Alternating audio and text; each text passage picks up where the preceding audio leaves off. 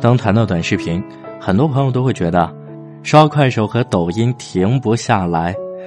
我也是这个感觉啊！刷短视频确实是 Q time 的良药，里面的人啊，个个都是人才，说话也好听，就这么刷的一下，时间也过得飞快。但是有一些人反映看过之后有些空虚感，比如你可以问问，看一个晚上抖音的朋友，问他看了些什么，其实啊，他也记不住。就是一个接一个的看，停不下来，使劲刷碎片信息。我在八组上看过这么一个讨论啊，叫做“大家看完抖音以后会有巨大的空虚感吗？”一名叫做花子的春天的网友说：“之前回家看到家里人啊都在刷抖音，我就跟大家一起看，不看就好，一看啊就是很多个小时。”但是我不知道自己在干些什么，就感觉自己很麻木的刷，看了好多个相似的视频啊，心里觉得很奇怪。看完之后啊，真的很空虚。这些视频啊，对人的实际价值不大。之所以停不下来，是因为十几秒的短视频不断的给你的脑子进行及时反馈和及时刺激，那些单薄而动感的剧情、画面、音乐，每十几秒换一次。同时，也意味着你的脑袋里的多巴胺就被刺激一次。当你进入一个免费的、无限刺激的循环之中，你偏渴望着下一个视频啊能够刷出更爽的东西。届时，你就会发现啊，你的意志力抵抗不住大脑和机体的惯性，于是你停不下来了。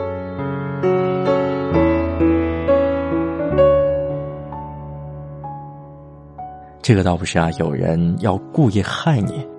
就像发明汽车是好事，你天天坐汽车不走路，身体啊自然就弱了。就像《美丽新世界》作者赫胥黎说过，人们会渐渐爱上那些使他们丧失思考能力的工业技术。这里是听十万家，每天为您分享一篇公众号阅读量十万加的观点，你也可以在评论下方分享你的看法。今天和朋友们分享的这篇文章叫做《刷多抖音后，你会感到空虚吗？》本篇文章来自公众号“少年 A”，作者 X 博士。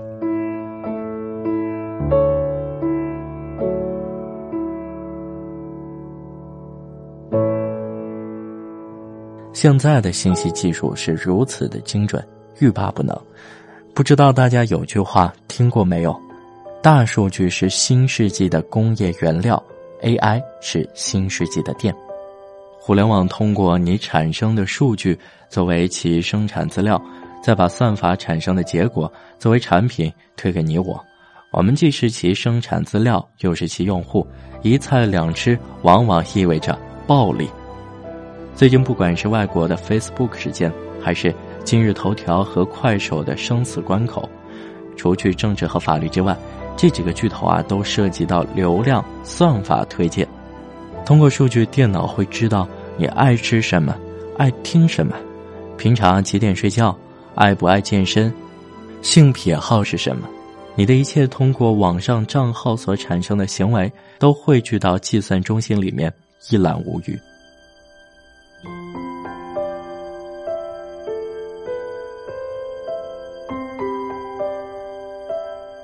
根据计算，AI 还会预判出你的行为，匹配出来的最优选择。换句话说，电脑比你女朋友更关心你，比你本人更了解你自己。简而言之啊，他们推送的都是你喜欢看的，简直无心在左顾右盼了，陷入甜蜜的信息舒适区，看都看不完。但是这些高科技的创造者们自己是警醒的，他们的头号原则是。自己绝不能上瘾，很像毒枭们的原则。自己的货别拿去嗨。所以陈天桥不玩传奇，乔布斯限制家里孩子玩 iPad。为什么他们怕信息沉迷呢？仅仅是因为浪费了时间，涣散了注意力吗？有比这更恐怖的一点：海量的碎片像沙子一样，将核心信息泯灭了。以前有个说法叫做。知识改变命运，其实可能有个说法更准确：核心信息改变命运。反过来也可以说，丧失核心信息等于失去命运。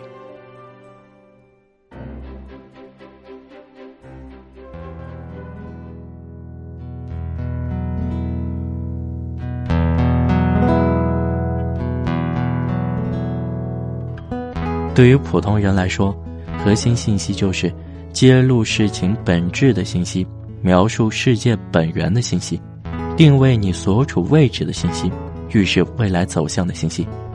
简而言之，关键信息啊，就是将你事件当下、未来紧紧连成一条线的信息。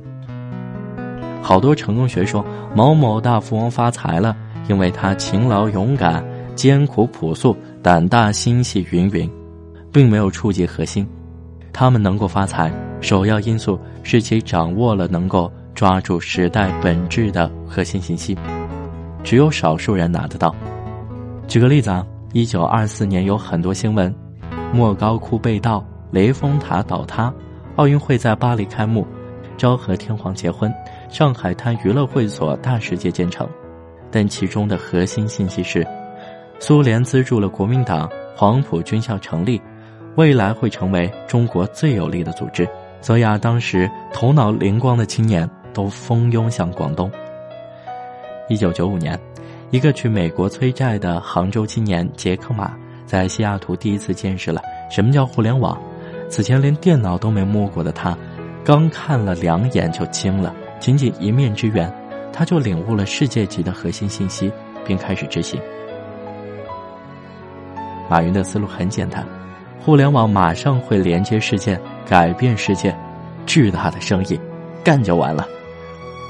好多人说马云创业是靠超人的忽悠能力，其实也不然，都是人精。别人服的还是他把握核心信息和预判的能力，不然他就开一烧烤海鲜城，口才再好啊，他也不能用这个项目忽悠十八个创始人。当然，前面说的势力啊都比较大，最最普通的人。也许认不清大事，但把握住一个最小的核心信息碎片，就够改变人生了。比如在八十年代初，刚刚解冻，也是信息爆炸的时代，也许你会把握不住大的风向，但只要你善于观察，善于走街串巷，你就会发现一个小信息：年轻人爱穿戴国外电子表、蛤蟆镜、喇叭裤，这些货源紧缺。需要中间商从南方倒过来，当时只要把握住了这一个小小的核心信息啊，就会拿到第一笔金。但是，在这个根据精准算法、根据你的喜好推荐信息的时代里，对于普通人来说，本质矛盾就是信息过载之后，核心信息被淹没。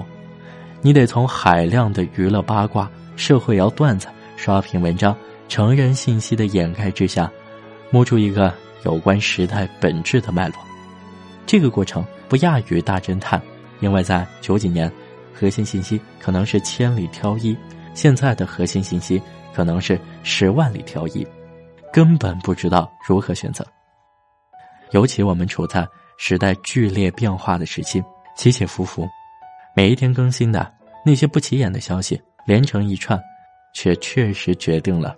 你的命运，在这起起伏伏中，有下沉的漩涡，也有上升的洋流。对于大家来说，一个普通人最重要的能力，就是信息筛选和信息处理能力。这个能力决定了人的命运。对于我自身来说啊，现在的兴趣和爱好，就是从海量信息和各种乱七八糟的事件中，挖出些小的碎片，进行分析。串联成线，争取做到发现时代、理解时代和明确我们自身处于时代的位置。祝愿大家都能拥有一双锐利的眼睛、精明的大脑和坚定的心。